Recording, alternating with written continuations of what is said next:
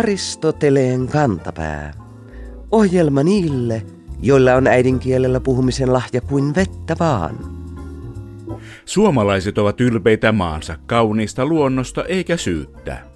Kaunista luontoa riittääkin meillä tuhansille järville, sadoille soille ja ovathan pusikoituvat pellotkin osoitus luonnon elinvoimasta. Elokuun alussa Iltasanomien matkailutoimitus halusi muistuttaa lukijoitaan siitä, että Suomesta löytyy myös upeita vesiputouksia. Jutun otsikko uutisoi näin. Viikon sitaatti. Suomesta löytyy putous, joka kohoaa sadan metrin korkeuteen. Kuulijamme Veikko on vaikuttunut Iltasanomien löytämästä vesiputouksesta. Mahtaa olla todella vaikuttava ilmestys, jos vesi virtaa taivaisiin. Jos vesi kohoaa putouksesta, kyseessä on pikemminkin suihkulähde tai jopa geysir islantilaiseen malliin. Pitänee lähteä joskus itse ihmettelemään tuota käsivarren mallatuntureilla sijaitsevaa kitsiputousta ja ottamaan selvää, mistä kohoavassa putouksessa oikein on kysymys.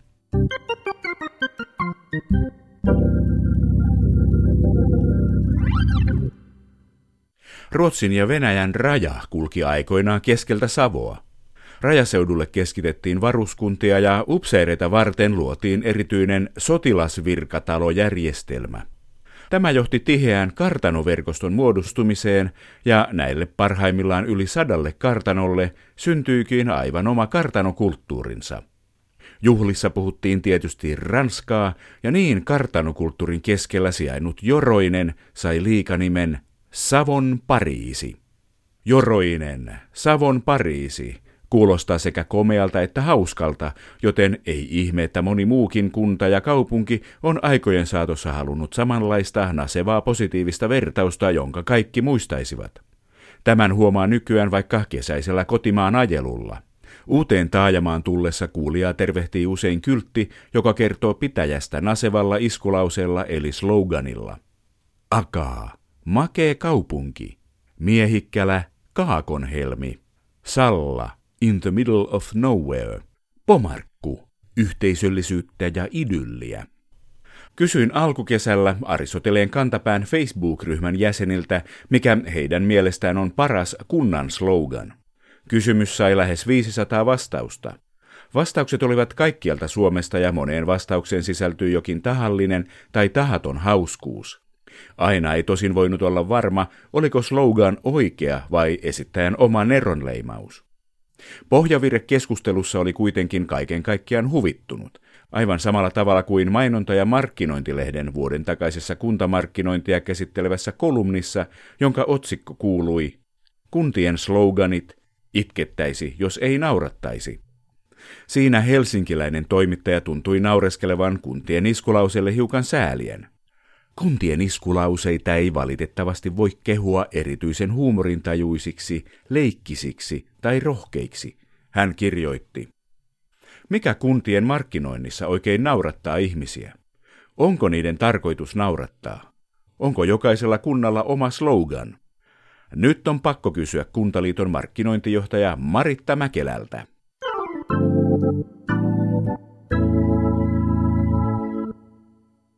Miksi kuntien sloganeita pidetään huvittavina?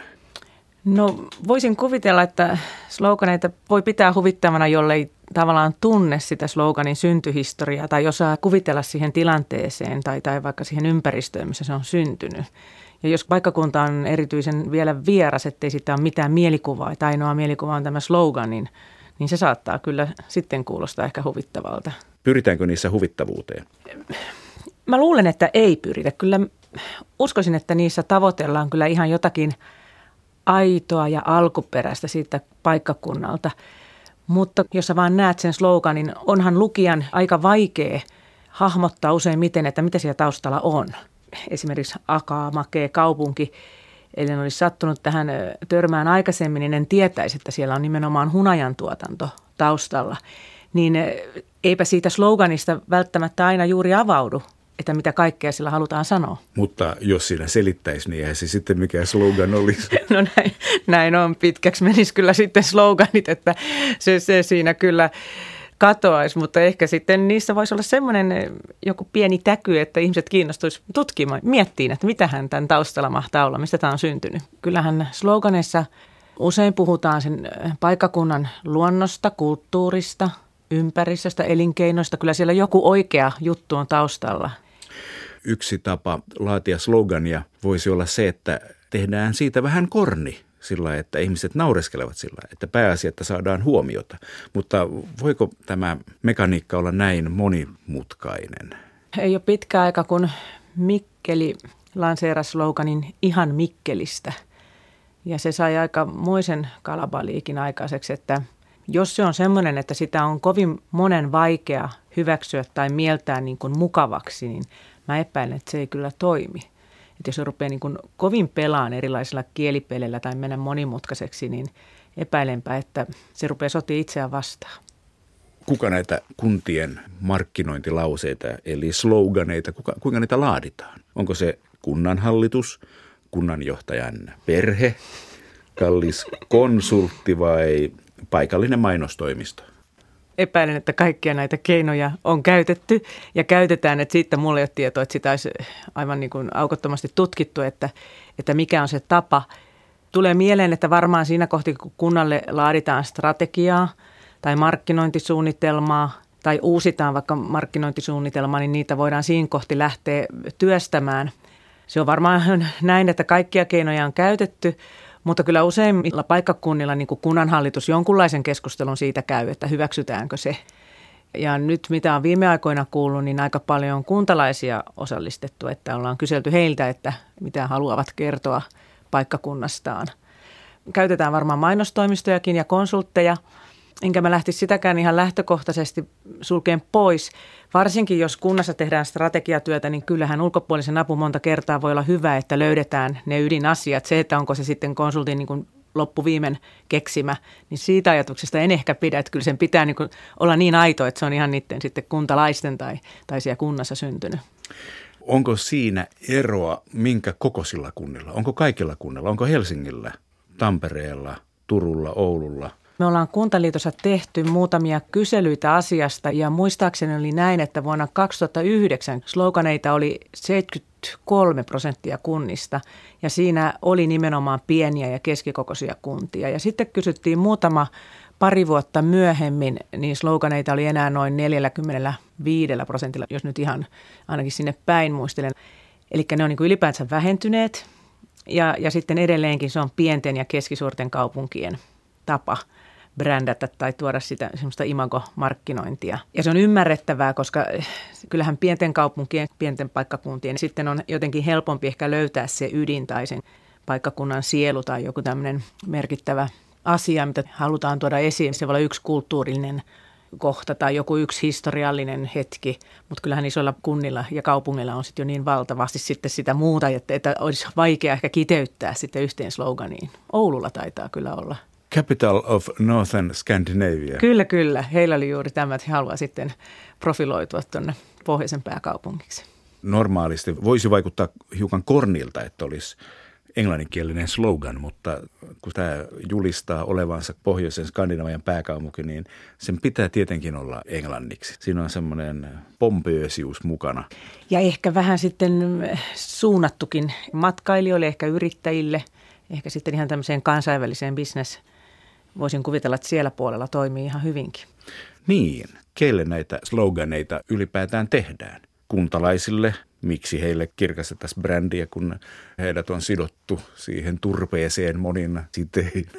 Uusille kuntalaisille, firmoille, naapurikuntalaisille, onko tähän jotain sääntöä? Kuntaliiton markkinointijohtaja Maritta Mäkelä näin mäkin ajattelin, että ehkä se ei ole kuntalaisille. Kuntalaiset saattaa olla sitten sen sloganin niin kuin lähettiläitä. Hehän sitten ilmentää, kuinka totuudenmukainen tai rehellinen se on. Mutta kyllä sloganeita varmaan rakennetaan aika paljon siihen vetovoiman rakentamiseksi, että halutaanko sinne yrittäjiä, matkailijoita, lapsiperheitä, opiskelijoita, kehen vedotaan. Ja sen takia se sloganin rakentaminen on niin vaikeaa, jos halutaan kohdistaa se kovin monelle eri ryhmälle. Että miten sä samalla sloganilla houkuttelet sitten – yrittäjiä tai lapsiperheitä tai kesämökkiläisiä. Kyllä se kunnan markkinointi on kovin monisyistä ja erinomaisen vaikea laji. Että pitäisikö siinä rohkeasti valita, että kenelle me suunnataan markkinointia tai kenelle me sitä slogania sitten lähdetään boostaamaan.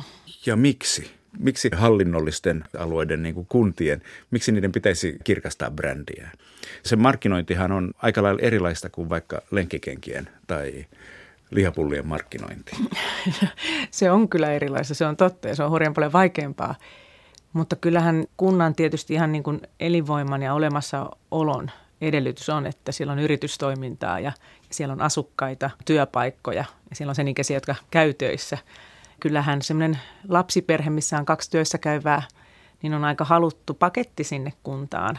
Ja sama on yrityspuolen. Kyllä kunnat yrittää kovasti paljon kaavoituksella ja erilaisilla palvelukonsepteilla houkutella – että kyllä ne veroeurot on aika merkittävässä asemassa joka kunnassa, että niiden eteen näitä varmaan sitten loppuviimein tehdään. Onko niiden vaikuttavuutta tutkittu? Ei käsittääkseni ole kyllä tutkittu, että mitä nyt vaan yleisesti seuraa, niin ehkä niin, että jos ihan mennään niin kuin metsään, niin se on vähän niin kuin lyhyt se lento, että, että ne ei kauaa kyllä elä sitten. En, enkä osaa sitäkään sanoa, että mikähän mahtaa olla vanhin säilynyt olemassa oleva slogan, että mikä olisi niin kuin vuodesta toiseen säilynyt samana, en osaa sitä sanoa. Niin, mistä lähtien kunnilla on ollut sloganeita? Kuntaliiton markkinointijohtaja Maritta Mäkelä. Ei ole siitä tietoa, mutta kuntien niin markkinointi, sen sanan varsinaisen merkityksessä ja markkinoinnin merkityksessä on alkanut joskus 70-luvulla, että olisiko niitä sitten sieltä lähtien voinut olla. Voihan siellä olla niinkin pitkiä perinteitä, että paikkakuntien nimethän on monta kertaa voinut jotenkin juontua siitä luonnosta tai ympäristöstä ja sieltä sitten ehkä sitä kautta niin kuin lähtenyt jotakin sille paikkakunnalle leimallisia niin kuin tunnusmerkkejä liikkeelle. Onko sitten se, että jos kunta haluaa markkinoida itseään perheelle – jossa on kaksi lasta ja kaksi työssäkäyvää aikuista, niin sitähän pidetään myös ehkä maailman tylsimpänä ihmisrotuna. Niin johtuuko siitä, että kun heihin halutaan vaikuttaa, pitää olla jollain lailla tylsä ja ei saa olla liian erikoinen, jolloin päädytään sloganeihin, joilla on helppo nauraa, että onpa tylsiä. Kuntaliiton markkinointijohtaja Maritta Mäkelä. Niin, toi oli kyllä hyvä näkökulma, että onko ne sitten tylsiä, jos meillä on hyvät peruspalvelut, jos meillä on niin päivähoitopaikat lähellä ja hyvät liikuntapaikat. Se on varmaan 20 25-vuotiaan korvaan niin tosi tylsää, koska hän ei niitä palveluja tarvi. Ajattelen, että ne, jotka tarvitsevat, ne on jotain ihan muita. Siinä on lähelläkään oman elämän tilannetta. Mutta sitten taas, jos voisi miettiä, että jos sieltä löytyy läheltä hyvät työpaikat ja, ja sitten vielä on pienet päiväkotiryhmät tai koulut on hyvässä kunnossa, ei ole homekouluja ja liikuntapaikat, niin saattaa olla hyvinkin, että näillä asioilla on sulle merkitystä, että mikä kenenkin korvaan kuulostaa tylsältä, niin sehän on juuri helposti riippuvaista siitä, mikä se oma elämäntilanne on. Ja mikä on minusta sitten tylsää? On juuri se, että ollaanko me näin ihmiset pieniä, että me ei osata mitään muuta miettiä kuin juuri sitä tilannetta ja hetkeä, missä me itse nyt ollaan. Ehkä meidän kannattaisi kuitenkin miettiä sitä koko elämän elinkaaren kirjoa tämä Humppilan slogan parasta palvelua alkaa olla aika hyvä. niin, kuulosta enää ollenkaan tylsältä. Jos pankkipalvelut karkaa tai posti karkaa tai rautatieasema jää tyhjille, niin ne ei ole enää sitten kunnan käsissä ne palvelut. Ihmiset harvoin nyt miettii, että mikä on juuri kunnan järjestämää tai mikä tulee jostain muualta. Että kyllähän sitä mietitään kokonaisuudessaan niitä kunnan palveluita.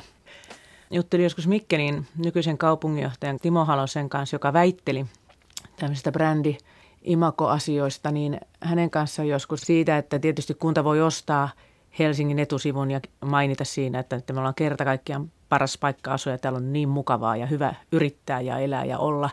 Ja, ja sitten jos menee sinne paikkakunnalle ja ottaa siitä rautatieasemalta vaikka taksin ja kysyy taksikuskilta, että no mitä mieltä sä että onko täällä, niin onko täällä sun mielestä hyvä, hyvä olla ja yrittää? Ja riippuu mitä taksikuski vastaa niin se on kuitenkin varmaan sit se, mikä oikeasti on totta.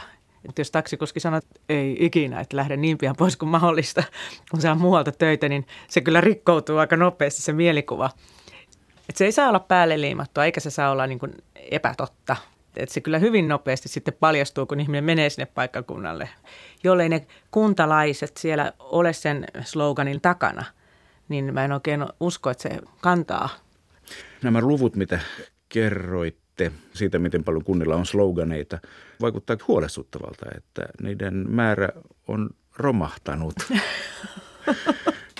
Ennen oli yli puolet, nykyään on alle puolet.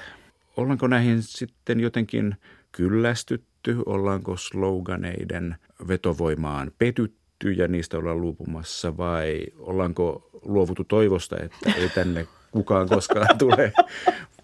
Kaikki muuttaa poispäin. Ovatko sloganit vanha ase kuntabrändäämisessä? Kuntaliiton markkinointijohtaja Maritta Mäkelä. Mm, katoavaa kansanperinnettä. En tiedä. Mun tulee kyllä enemmänkin mieleen se, että ehkä myöskin se markkinoinnin rytmi on muuttunut kunnissa ja kaupungeissa. Ehkä sitä tehdään nopeammalla syklillä, ei ne juurru enää. Ihan niin kuin strategiatkin, että, että aika nopeasti sitten ruvetaan tekemään uutta tai päivitetään, niin olisiko tässä vähän sama ilmiö, että niitä ei niin kuin ehditä toistaa tarpeeksi paljon, kun jo ruvetaan vähän niin kuin itse kyllästyyn, että ollaanhan tätä nyt vuosi kaksi jo tässä jauhettu. Ja näinhän se ei niin kuin toimi, että se on sama yritysmaailmassa, jos mietitään, että jos joku Fatserin sinistä, mikä nyt on ihan niin kuin brändien brändi, niin sano Fatser, kun haluat hyvää, niin varmaan kaikki Fatserilaiset on siihen aika kyllästyneitä. Mutta edelleen se meihin niin kuin kuluttajiin niin toimii erinomaisen hyvin. Että ehkä me ollaan liian hätäisiä, vaihdetaan liian nopeasti, ne ei jää ihmisten mieleen niin kuin elämää. Ehkä joku tämmöinen sloganien renesanssi on tulossa niin kuin maakuntalaulut nyt taas. Niitä vähän muokataan uudestaan, ne on niin kuin taas noussut ihan uudestaan esille. Olivat pitkään aikaa mun mielestä Unholassa kukaan puhunut maakuntalaulusta mitään. Ja nyt sitten niitä uudestaan sovitetaan ja joissakin kohti ehkä ollaan vähän sanotettukin uudestaan. Niin voihan tässä syntyä sitten jotakin uuttakin. Ja sitten tietysti on tullut kuvamaailma. Nythän on monella kunnilla on Instagramia ja sun muita, mihin voi lähettää kuvia. Voihan se olla, että se muotokin muuttuu. Että ei enää tehdäkään sanalliseen muotoa, vaan, vaan tiedän aika paljonkin kaupunkeja ja kuntia, jotka vaikka nuorille on laittanut kaikenlaisia kisaa ja kilpailua, että ei lähetä omasta paikkakunnasta sulle tärkeitä kuvia tai, tai mielenkiintoisia kuvakohteita. Että ehkä se vähän niin kuin muuttaa muotoonsakin. Sitä mä mietin tuossa, kun puhuttiin siitä, että naureskellaanko näille. Ja kun moni kuitenkin siitä luonnosta näitä sloganeita lähtee rakentamaan, se on ehkä helppo naurun aihe, että jaaha, hei, niillä on siellä vettä ja metsää, että hoho. Mutta nyt jos miettii tarkemmin esimerkiksi, että mitä matkailijat Suomesta hakee, niin hehän hakee sitä puhdasta vettä, järvivettä. Järvivesihän nousi nyt ihan viime vuosina, että se on nyt jotakin aivan ihmeellisen puhdasta ja pumpulin pehmeää. Metsää, se hiljaisuus, niin mä epäilen, että nämä rupeaa nouseen arvoon arvaamattomaan tässä pikkuhiljaa, että se on ollut vähän meille sekin asia itsestäänselvyys, että joka paikassahan meillä nyt on metsää ja luontoa lähellä – mutta matkailijat ja turistit on ehkä vähän avannut meidän silmiä, että itse asiassa meillä on aikamoisia asioita, mitä ei löydy muualta. Hiljainen tuppukylä voi olla sellainen, mitä tullaan Kiinassa saakka etsimään. Kyllä, että saa olla aivan omissa oloissaan ja ilman mitään värivaloja ja, ja meteliä, niin mä uskon kyllä tähän, että tässä voi kyllä hiljaiset tumppukylät vielä, vielä löytää matkailijavirtoja huomiinsa. Aristoteleen kantapään yleisön osasto. Eräs Aristoteleen kantapään Facebook-ryhmän jäsen julkaisi taannoin kuvan Järvenpään City Marketin leipäosastolta. Laatikossa olevien pullien edessä on kyltti, jossa lukee seuraavasti. Asiakasvaaka löytyy leipomon edestä. Spekulointiryhmässä alkoi heti. Onko Järvenpään City Market huolissaan asiakkaidensa painosta? Haluaako myymälä oman myyntinsä riskillä saada asiakkaat käymään ensin vaalla ja tekemään päätöksen leivonnaisen ostosta vasta sen jälkeen? Ja jos asiakas punnitsee punnan lisäksi myös itsensä, menekö hinnoittelu asiakkaan painon vai tuotteen painon mukaan? Maksaako laiha pullastaan enemmän tai vähemmän kuin tukevammassa kunnossa oleva? Aristoteleen kantapää epäilee, että todellisuudessa kysymys on vain siitä, että pullalaatikot ovat myymälässä eri kohdassa kuin pullien punnitsemiseen tarkoitettu vaaka. Siksi toivommekin jatkossa tarkkaavaisuutta paitsi viestien sisältöihin myös pullavaakojen sijoitteluun. Ei mennä sekoittamaan jo muutenkin pyörällään olevien asiakkaiden päitä, vaan toimitaan kuten vaikkapa Tampereen pyynikin munkkikahvilassa. Sen ulkopuolella oleva viesti on selkeä. Munkki päivässä pitää pyllyn pyöreänä.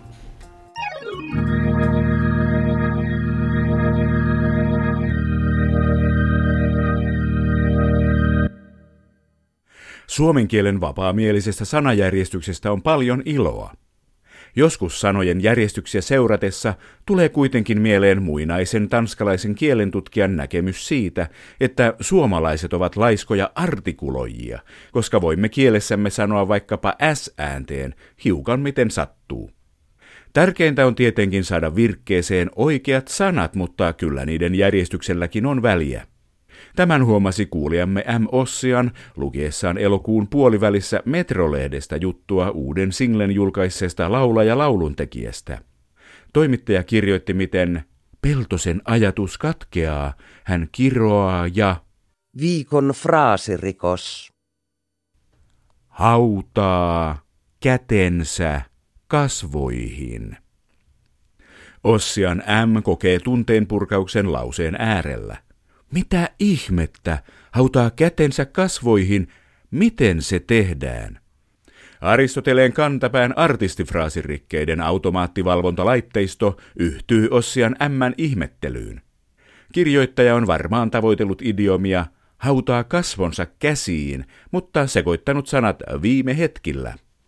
Niinpä julistamme toimittajan ja lehden jutuista vastuussa olevan päätoimittajan syyllisiksi makaberin anatomisen mielikuvan tuottamiseen poppisjutun lukijoille.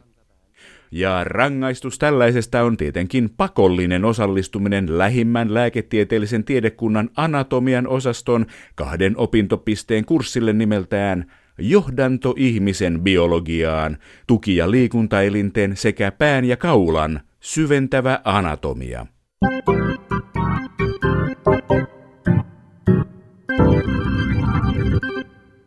Osmo Antero Viio oli 1900-luvun merkittävimpiä suomalaisia viestinnän tutkijoita.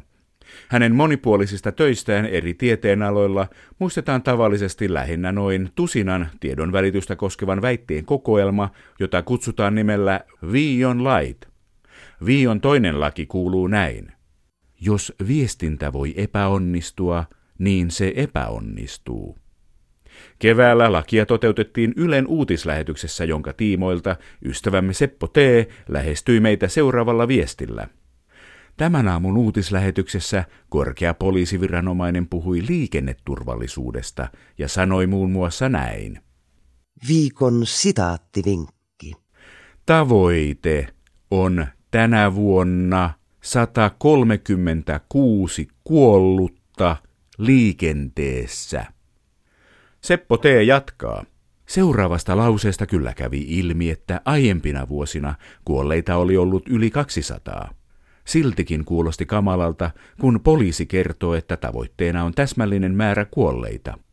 Eikö asiaa voisi ilmaista myönteisemmällä tavalla ja vaikka ilman kuolleiden lukumääriä? Kyllähän tuo viranomaisten asettama tavoite pahasti kalskahtaa lähinnä jonkin terroristiryhmän asettamalta tähtäimeltä, etenkin näin irralleen erotettuna. Niinpä kuolonuhrien vähentäjien työssä kannattaa jatkossa muistaa Seppo Teen ja Osmo Veen huomiot ja olla erityisen tarkka sanoissaan. Vaikka vain muistamalla lisätä sana enää tai vain, kun puhutaan tämän vuoden tieliikennekuolemien tavoitteista.